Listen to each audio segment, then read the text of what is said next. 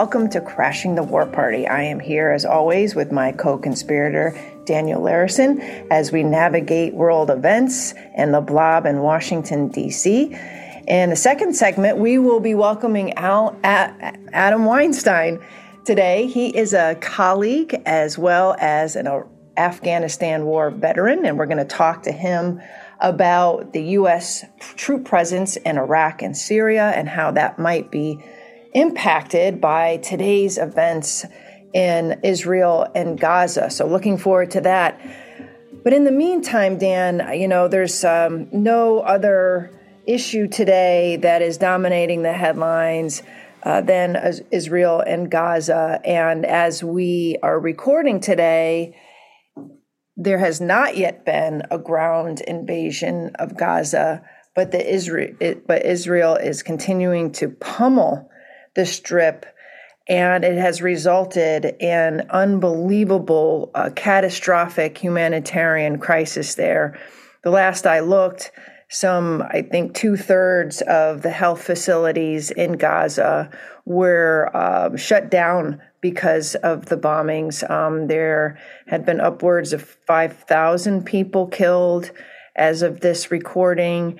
And um, the suffering is just um, on, on, on, on such a measure that they have not seen in at least 16 years there or worse. So, what we wanted to talk about today, though, was international reaction. And I know the Biden administration has been walking a fine line between its full throated support of Israel and its right to defend itself, as well as cautioning against exacerbating the humanitarian situation on the ground. But internationally, particularly in the global south, the voices have been much more critical of Israel as it continues this bombing campaign, as well as readying for a ground in- invasion and talking about the disproportionate measures that Israel is taking and pointing out uh, the what seems to be a hypocritical stance by the U.S. Uh, as it does not, um, you know, vocally criticize Israel's bombing of civilian targets as much as they did for the last two years uh, during the Ukraine war, as well as the, the occupation.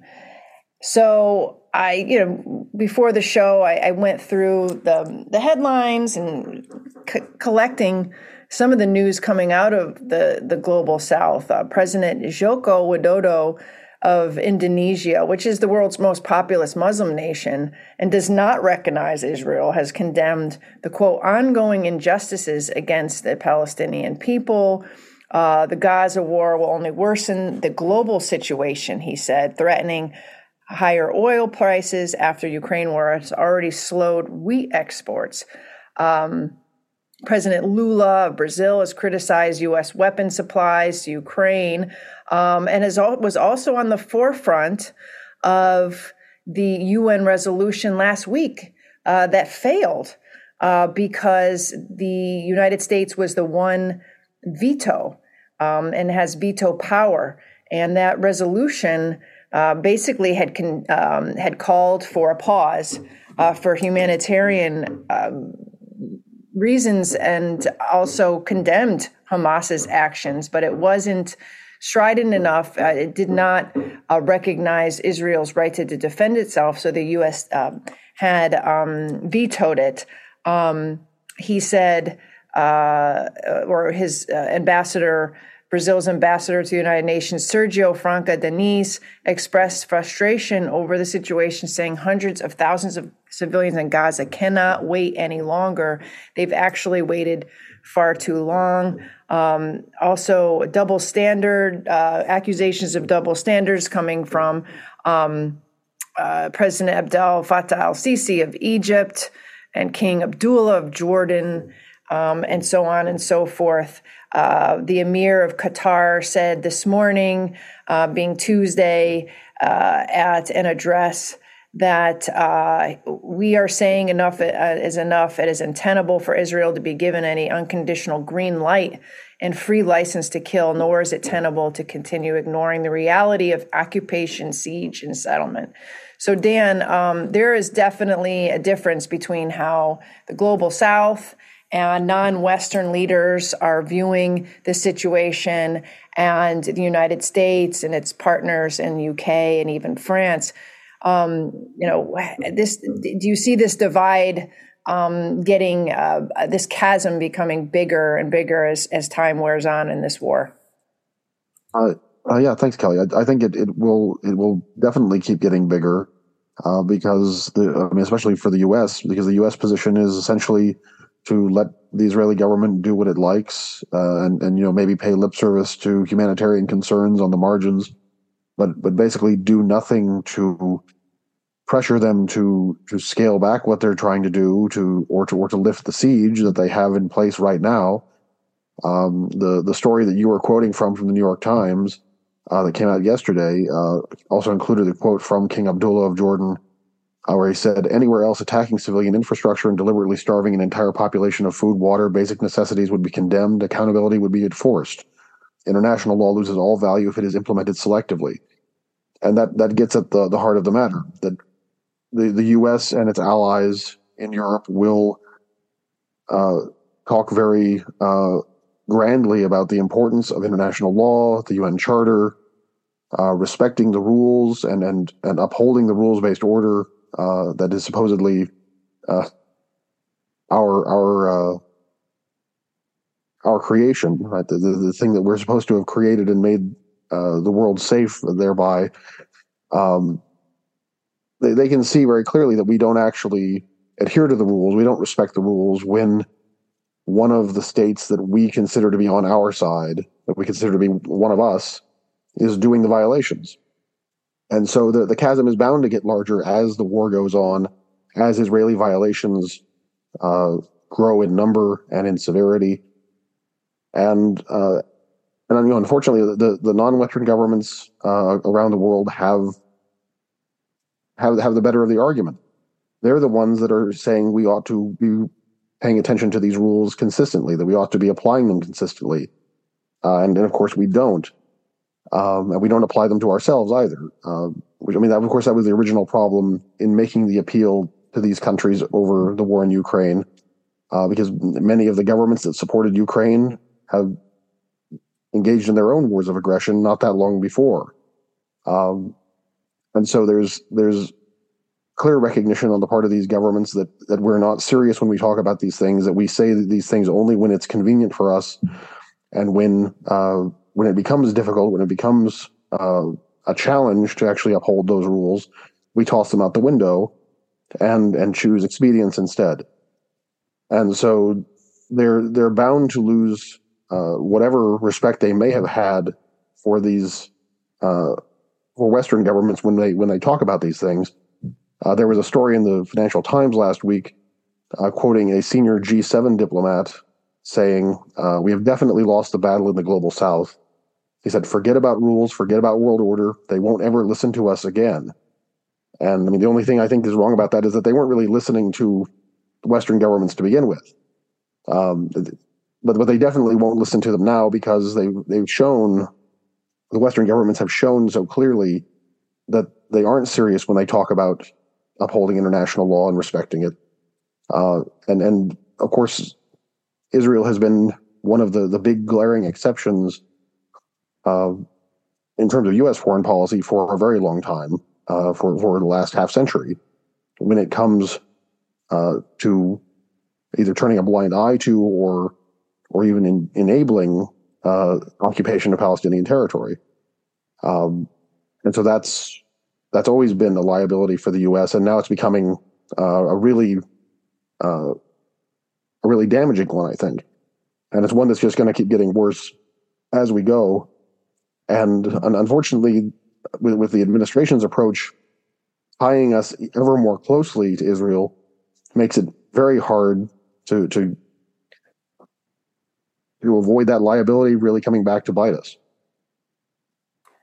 Yeah, I, I, I agree entirely. what I find very interesting is the are the monarchies, the despots in the Middle East who are getting very nervous about not only their association with us, but about the Abraham Accords for which they had either signed or are moving had been moving toward before this exploded uh, in, in early October. So, for example, like I mentioned, Al Sisi, you know, sticking his chest out and talking about hypocritical statements or double standards that the United States makes. Uh, Mohammed bin Salman, Crown Prince of Saudi Arabia, let uh, Blinken I believe, wait for 40, 45 minutes before he would meet with him last week. And everybody was crowing about how the United States had lost its influence with uh, bin Salman, and that somehow we, we were the ones that, you know, we had performed this sort of, sup, you know, we, we had been uh, prostrating ourselves before Saudi Arabia uh, in the months and leading up to this to try to get them to sign this normalization deal with Israel. And this was sort of the apex of that moment where Blinken is sitting there waiting in a waiting room to see MBS. And so Saudi Arabia is rethinking its position on on Israel now um, King Abdullah and Jordan, though Jordan has always been uh, a, a, bit better on the Palestinian issue uh, than UAE or Saudi Arabia. But it does seem as though these despots were ready to throw the Palestinians under the bus and sign all sorts of agreements with the United States and Israel, mostly because they were getting trade and travel. And to a certain extent with the United States. They were getting more security agreements, more weapons. So they were happy to do it. And then they realized uh, after Israel decided to, to uh, disproportionately respond to the Hamas attacks by killing upwards of several thousand Palestinians afterwards, now they're rethinking because they know they're sitting on their own powder keg because the Arab street never was in favor of these Abraham Accords. The Arab street does support the Palestinians, and if not a, a two state solution, but some right uh, to a sovereign state. And for years, they had been subjugating those interests for their own despotic interess. So I know in the course of our conversation, we often lump all these non-Western leaders together, but they they have their own sins that they have to answer for. You know, uh, Branko uh, had a great piece on responsible statecraft, saying, you know, not only were the Abraham Accords not creating peace across the Middle East, but they they might have actually helped to to light the match uh, for the events that are occurring because there has been such festering anger about the Palestinians' uh, cause being swept under the rug by these uh, monarchies for so long over the course of the year and a half, and they witnessed, you know, Biden and MBS about to to make an agreement in exchange for this uh, Israeli normalization and it just it just kicked things off and and, and spiraled out of control. So um, there's just a, a, lot to unpack here but i don't think and maybe you'll agree with me or not you know i think the root causes of this problem are not going to be resolved anytime soon and i don't even know if there's any efforts to do that.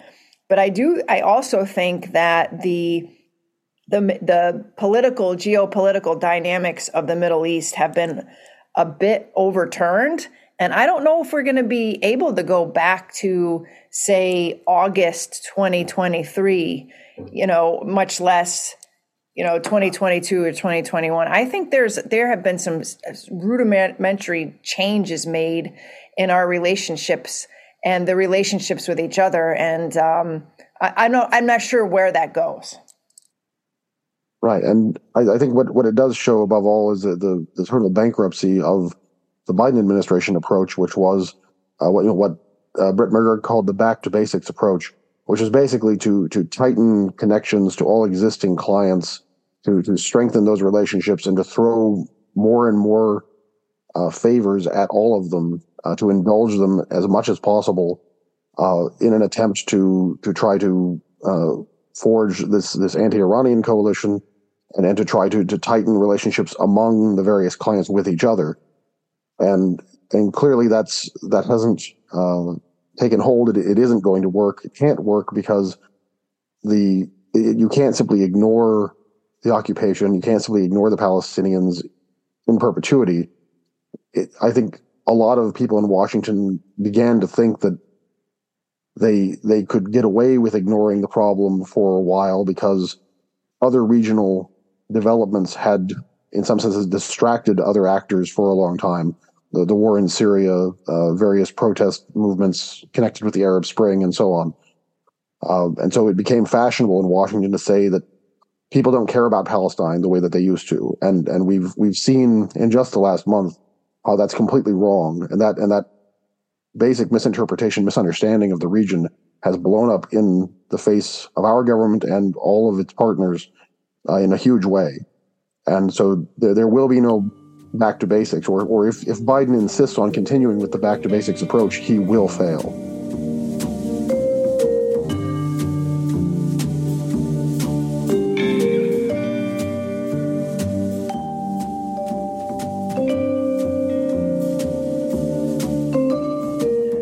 Welcome to the show today, Adam Weinstein. Adam Weinstein is a colleague of mine at the Quincy Institute. He's a deputy director of the Middle East program at the Institute. His research focuses on security and rule of law in Afghanistan, Pakistan, and Iraq. He is also a non resident fellow at Tabadlab, a think tank and advisory firm based in Islamabad, and regularly travels throughout Pakistan. Adam's analysis has been featured in the Washington Post, Guardian, Foreign Policy, War on the Rocks, Lawfare, and the National Interest. And he is also an Afghanistan war veteran. Thank you so much for being on the show with us today, Adam. Uh, thanks for having me. Absolutely. Um, I'm really excited to, to pick your brain on this. We talked a bunch in the first segment about some of the political international dynamics of the Israel Gaza war, I am also interested, we're both interested in the prospects for a wider war spilling out of Israel Gaza, uh, specifically the troops that we have stationed in Iraq and in Syria presently. And I believe, and you can correct me, I think it's like 2,000 in Iraq and 900 in Syria. Yeah, that's exactly right. Okay.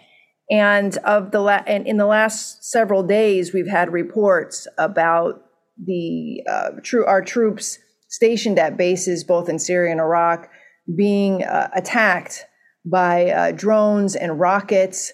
We don't have a confirmation on who is behind those uh, attacks, which many had been thwarted uh, by missile defense systems on those bases. But the U.S. Uh, Defense Department has come out and blamed the uh, Iranian backed militias in the region and said that they will be standing firm and will uh, respond if they have to. So I was just wondering your thoughts as an analyst of the region, but also a U.S. military veteran, how concerned you are for our troops in the region today. I'm, I'm somewhat concerned. I think uh, the Iran aligned militias uh, in Iraq and, and, and, Syria definitely have a motivation to attack bases. And if things escalate, they'll have more of a motivation. We have to remember that the ground invasion hasn't even begun yet. And uh, the images that are going to come out of a ground in, invasion are going to uh, uh, escalate, uh, elevate emotions and escalate the conflict at the same time. And so I think we will see these militias uh, trying to assert themselves. I think there's another risk that people are talking about a little bit less, but the risk just to U.S. citizens in the region who might not be in the military. Uh, the U.S. State Department has advised all U.S. citizens to leave Lebanon, but we know that that's not going to happen because there's so many U.S. citizens there. There's journalists, there's students at the American University of uh, Beirut, there's uh, Lebanese Americans, uh, and um, if there were to be a, confronta- a confrontation between Hezbollah and Israel, and especially if it included the U.S. in some way, those citizens uh, could become targets. We also have embassies and huge embassies in the region, in Amman, uh, in Beirut, that are potentially soft targets. And we can imagine a situation where those embassies get stormed. I'm sure that the embassies have taken precautions, but uh, it's not just the U.S. troops that would be put in danger. It's softer targets that could be put in danger, and then we can quickly see how things would unravel because the Biden administration would feel a need to respond, and and uh, there you have it. You know, I we've been hearing also about assets being moved into the region. So we know we have two carrier groups in the Eastern Mediterranean. Uh, warships have actually been thwarting uh, missile attacks, which they say are coming out of Yemen. Uh, missiles that are apparently headed were headed for Israel. That happened last week. I know that uh, troops have been pre-deployed, or like they've been put on pre-deployment orders. And I think most recently, uh, I know this is being recorded on Tuesday, but on Monday, uh, we heard about uh, THAAD and Patriot missile systems being moved in the region. Um, are is this? Do you see this as a warning to Iran, uh, like a, a matter of deterrence, or do you see this as something a little bit more urgent that uh, there there might be something afoot? I mean, what are your thoughts when you hear about all of these assets being moved to the region? Well, in terms of uh, the carrier groups, I mean, I can understand that in the sense that there's an evacuation taking place of U.S. citizens from Israel and potentially Lebanon, and so as an insurance policy, that that somewhat makes sense to me. But when I when I hear this, you know, reports of uh, these these uh, weapon systems that are are really for conventional war, I think the the Biden administration sees it as deterrence. Now, um, I, I, I guess I'd argue once you have to. Well, I guess my concern would be once you have to deploy, you've begun to lose the battle of deterrence. I think in which uh, things are escalating, and you've moved past the posture of deter- deterrence towards escalation. Um, it might have a deterrent effect. It's anyone's guess. The problem is that if the deterrent uh, effect is is um, is is sort of married to this uh, conflict in, in Gaza that is unpredictable um, and doesn't seem to have an off ramp, it's unclear how how long this deterrent effect can really last and how effective it will be. So that's the that's the concern. Um, and as others have pointed out, you, you have to have uh, there's just two sides to this conflict, and you have to you know encourage both sides to de-escalate. Now, it could be that the Biden administration uh, thinks that if it provides public support for Israel and, and, and the Netanyahu government, uh, that it uh, will um, somehow be able to be harsher with them behind closed doors. I just I don't know if that's what's going on. Uh, uh I've heard conflicting reports um, about why the ground invasion hasn't happened. Some people say it hasn't happened because there's plans. You know, there's a delay because folks want plans uh, in place in case there's a wider regional conflict. Some folks have said the delay is is that the Biden administration is actually trying to buy time with Netanyahu and his war cabinet. Um, so I, I, I, just don't know uh, what the reality is, and I don't think anyone knows. Uh, uh, but but but what we know in terms of the facts on the ground is that there's a war footing, there's a war posture. Uh, the United States is making moves that would suggest it's preparing for a regional war, even if it doesn't want it to happen. And of, of course, that's concerning. Right. Well, absolutely. Uh, thanks, Adam, for coming on the show. Uh, what we've seen reports uh, in, in, just the last week, uh, the Pentagon is warning that there may be many more attacks on U.S. forces in the region beyond the ones that have already happened in Iraq and Syria in the event that Israel does go in with, with the ground invasion. Uh, and, and we've seen in just the last couple days, uh, as you were mentioning, suggestions that the U.S. is pressing Israel to delay the invasion, not to stop it, but to, to prepare its own forces in the event that there is escalation following that. Uh, and so I guess, and, and, I know you just said no one can really know for sure what the, what the real story is or, or what's going to happen. But but how likely do you think it is that the U.S. will be directly engaged in a new Middle Eastern war before the end of the year? I mean, I well, I've gosh, the prediction business is so difficult. I'd still say it's it's more likely not than it will be. But what kind of percentages do you want to deal with? I mean, if I said there's a 20% chance that we're involved in a regional war, well, that's a devastating percentage. I mean, you wouldn't you wouldn't leave your house if you thought there was a 20% chance that you were going to be uh, physically assaulted. So, um, or at least many people wouldn't. So I think the percentage, you know, I won't assign an exact percentage. If I was a betting person, I'd still, I'd still say more likely not than yes, but the percentage has reached a concerning threshold. And uh, it's a threshold that whether we say it's 10% or 20% or whatever these percentages are, it's a percentage that people shouldn't be comfortable with. I, well, yeah, definitely. And, but one of the things that, that I think should be concerning to Americans is that U.S. forces are being put in this position with, with really without much in the way of, of congressional debate or or public debate. It's simply taken for granted that we're going to move these forces into the region, uh, and and we're going to expose them potentially to to being engaged in hostilities without anyone having considered the the implications of that. So, how how can we have any sort of democratic accountability for this policy when there's not even uh, an opportunity to, to debate it beforehand? Well, I think what's more concerning than the the maneuvers we see, because look, presidents move around naval assets, and that's always been the case. But the U.S. troop presence in Syria and Iraq has kept the pilot light on, and and that's that's I think what's even more concerning, and that's what should have been debated long ago um, because that that pre- presents a, a potential uh, a trigger um, to conflict.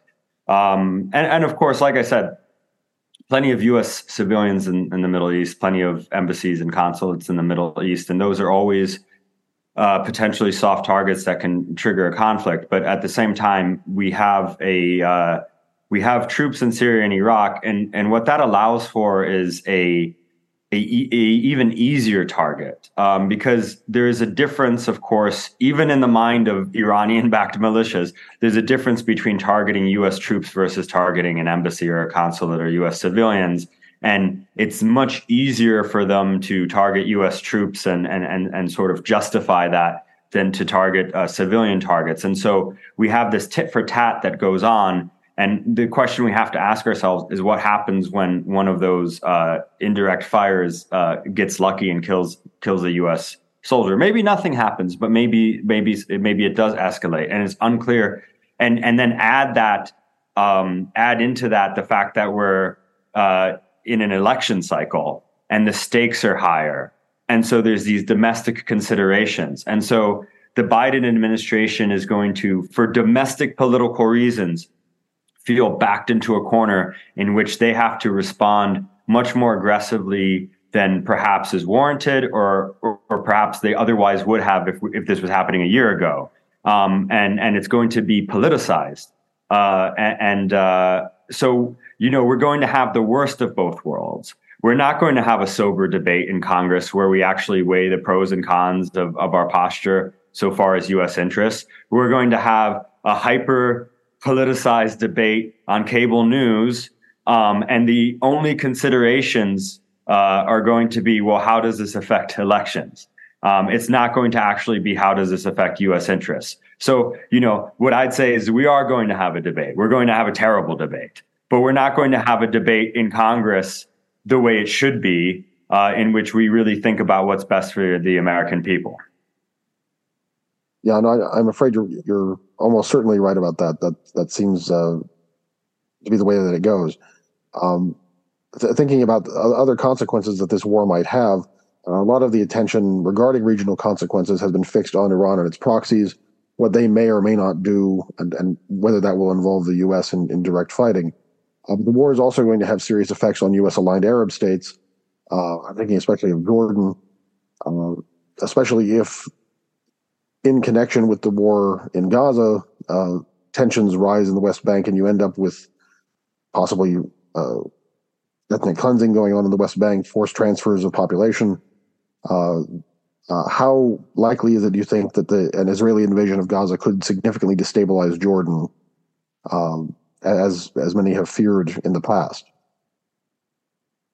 Well, it has the potential to destabilize or, or to present political hardship for any of our our partners in the Middle East um, because they have to walk this tightrope between their partnership with the United States um, and their uh, detente with uh, Israel. Um, and uh, you know the Jordanian-Israeli border has been stable for a long time. You can cross back and forth between it. Uh, it you know, it's not it's not totally uncommon for Israeli tourists to go to Jordan uh, and so forth but uh, we could see a change to that, and we, we could see a situation in which, which Arab leaders are forced to take a much harder line towards the U.S. and towards the um, uh, towards the Israelis, uh, the Israeli government, uh, just to appease their own population. We saw mass protests in Jordan uh, that were somewhat reminiscent in their slogans and uh, in their posture than uh, to the Arab Spring. Now, I'm not saying that the the the, the Jordanian government is about to be overthrown. I don't think we're there yet, but they're going to have to make decisions that uh, that uh, reduce tensions with their own people. And of course, Jordan has many Palestinians uh, as as part of their population. So I think our our our so-called partners in the Middle East um, are in a very difficult uh, position in which they have to walk a tightrope. And the more things escalate, the more that position is going, the more difficult that position is going to be. And of course, it's going to be even harder to de escalate because the number of countries that can act as mediators is, is re- very minimal. I mean, Tur- Turkey seems to want to act as a mediator, and Turkey might be in a good position to be a mediator to some degree because, for historical reasons, it has a, a certain relationship with uh, Israel. It has a it doesn't have a very good relationship with Syria, um, but it, it, also uh, Erdogan is seen as at least sympathetic to the Palestinian cause. So for those reasons, perhaps Turkey could could be a mediator. I, I'm I'm just not sure how practical that would be. But there's very few countries right now that can be a mediator. Certainly, the United States can't be a credible mediator because the United States is seen as being clearly on one side of the conflict. So there's very few countries that can that can serve as a mediator that both Israel and, and, and the Palestinians in general, let alone Hamas, would accept. Uh, so we're the path the, the pathway uh, the off ramps for for this conflict and the pathway towards diplomacy is very fraught right now and is only going to become more fraught. Adam, I wanted to ask you as as a military veteran about the pending invasion of Gaza. And I know uh, things are happening very quickly, but as of right now, Tuesday, there has not been an invasion, but uh, every headline says it's it's pending. What would an invasion, a military invasion of Gaza, given the size, uh, given the um, obviously the densely packed urban environment, what would it look like? And has and I I, I would imagine you can't compare directly, but that the United States military did uh, operations like that in Iraq, for example, and Fallujah. I know that there were Iraqi operations in, in Mosul with uh, U.S. air support in um, the late 2000s and 2015, 16, I can't remember. What would it look like for people who are just not familiar with um, the the military aspect of this? Uh, I mean, it would look brutal. I, I, I, haven't experienced urban combat myself. I was in Afghanistan, but uh, plenty of Marines who I knew personally had experienced. They were the Fallujah generation of Marines or the Ramadi generation. Um, a, a, a, little bit, just a little bit older than me by a couple years, and had experienced that. Um, and I heard stories, and it's brutal and any of the there's plenty of accounts uh, that folks can read about Ramadi and Fallujah, and of course Mosul, and house to house urban combat, high civilian casualties, uh, booby traps, IEDs, um, close quarters combat. Um, it's just brutal. There's there's no place to hide really, and uh, I think the Israelis would take incredible uh, casualties, and, and and so would Hamas, and then of course civilians would as well and there's that entire tunnel system that Hamas had, which would be incredibly deadly. And and of course, each day that's passed without the invasion, Hamas has had an opportunity. Granted, they're dealing with very intense airstrikes, but they probably had an opportunity to prepare and harden their defenses. And so I think we'd see very brutal, uh, you know house to house combat that lasts weeks or months, and uh, the the casualties on all sides would be staggering. And you, we hear these numbers, something like 300,000 reservists that the Israelis have. Okay, most of those reservists are not qualified for urban combat. Yes, Israel has uh, good infantry units and and and and and, and, special operations and so forth, but but uh, if it if, if it expands and brings in the reservists, I mean, we that sounds like an overwhelming number, but the reality is that Israel still has a limited number of of, of uh, soldiers who are qualified to do that kind of combat. Um, so I think it would it, it would simply be devastating. What now? It could have effects on public opinion that are unpredictable. Perhaps if Israel started taking immense casualties uh, among its military, that might once again rally support for Israel, or or could go the other way if there's if if there's horrific images coming out uh, uh, in terms of Palestinian losses, and it's really just unpredictable. Yeah, I, I agree with you. It I part of me is wondering whether or not Israel is holding off on this invasion because of all of the points that you're making um, about the realities of the urban door to door conflict. But the alternative, it seems, would be them just flattening Gaza and using bunker busting bombs to get at those tunnels. So it doesn't seem like e- like either way we're looking at mass devastation of the Gazan population. If they do go in and invade, that could add to that many is- Israeli casualties uh, that would open up a whole other um, you know, avenue for for for criticism and despair. Yeah, and it's tough because so I mean I think Israel probably sees this as a counterinsurgency operation. You can conduct counterterrorism from the air. You can't really conduct uh, counterinsurgency from the air. Only you have to have a ground element. Or if their goal is to dismantle Hamas, I don't see how you do that without a ground element. I think this sort this overwhelming uh, uh, firepower we're seeing from the air they're trying to weaken Hamas as much as possible so that when the ground element does move in, they take less casualties. I think Netanyahu's there's already protests calling for his resignation.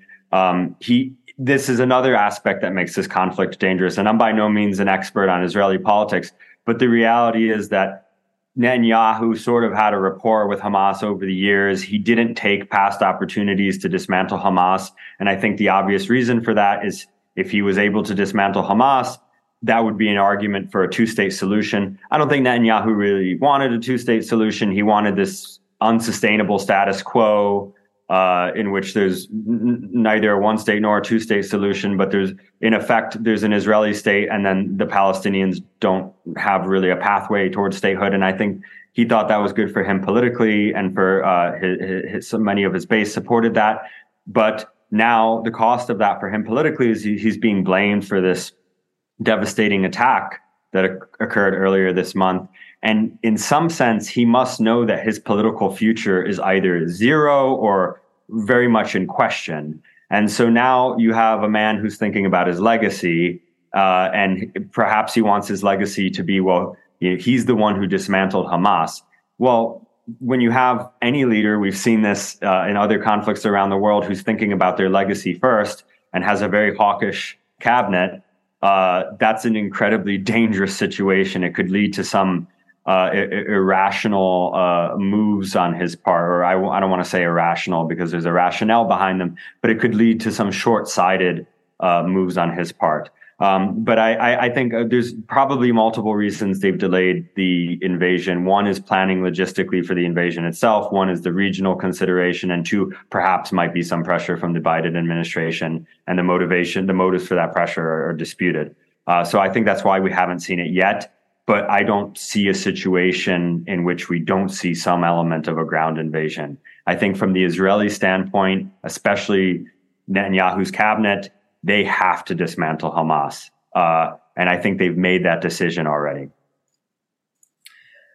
Well, there's a lot to unpack there, as they say, and I'm I'm sorry we've run out of time, but I'd really love to have you back, um, particularly as this advances, um, talk, and maybe be able to talk a little bit more with you at some point about the uh, regional repercussions. But I did want to direct uh, the audience to one of your papers um, in the meantime, uh, written by yourself and Steven Simon, How to Withdraw from Iraq Within Five Years. You wrote this back in May, and it can be found on the Quincy Institute website under reports. I feel like it's very important. Important. It speaks to a lot of the the uh, issues, uh, maybe tangential to what we're talking about, but Im- Im- impactful nonetheless. And um, is it, it, anything else you want to add, Adam, in terms of like things that you're writ- like where your writing can be found or where you want to direct people? Because I I, I love for for people to understand. Um, that you're really get a good grasp of your analysis. Well, uh, Steven Simon and I just had a piece in Foreign Affairs about Iraq. You could just Google Iraq Steven Simon or Iraq Adam Weinstein, and you would find it. Um, but there is one last thing I want to say, which is that we don't know what the regional implications are going to be, except I don't think they're going to be good. Uh, we don't know how this war is going to advance. A lot of predictions that I made today may end up being wrong, but there's one thing I'm certain about. Uh, you talk about these issues being tangential, but the reality is that every decision we've made in the last decade has led us to this moment, including decisions that at the time seemed tangential. I mean, just take leaving the Iran nuclear deal, devastating. Had we stayed in the JCPOA in the Iran nuclear deal, there would have been an incentive for de escalation that today does not exist. There would have been an incentive uh, uh, uh, for you, you know the, the cost of Iran entering this conflict or Hezbollah conflict uh, entering this conflict is far less than it otherwise would have been if uh, Iran had been integrated into the global economy. And so uh, people are going to quite literally die, and they already are dying because of that decision. And that's just one example. Yep. We can find other examples. Flash diplomacy doesn't necessarily work. It takes years uh, for diplomatic efforts to show a payoff. And unfortunately, uh, we haven't, we've had a lot of patience when it comes to military interventions, but we've had very little patience when it comes to letting, allowing diplomacy to work. That's very nicely put, Adam. And I'm just so glad that you came on the show to share that with us. And will you come back again? Yeah, of course. I'm always happy to join. Awesome. Take care and thank you. Thanks. Thank you.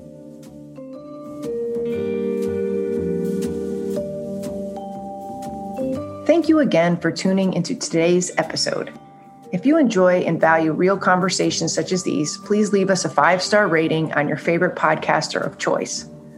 Right now, Crashing the War Party can be found on Stitcher, TuneIn, and at Substack at crashingthewarparty.substack.com, where you can also sign up for our newsletter.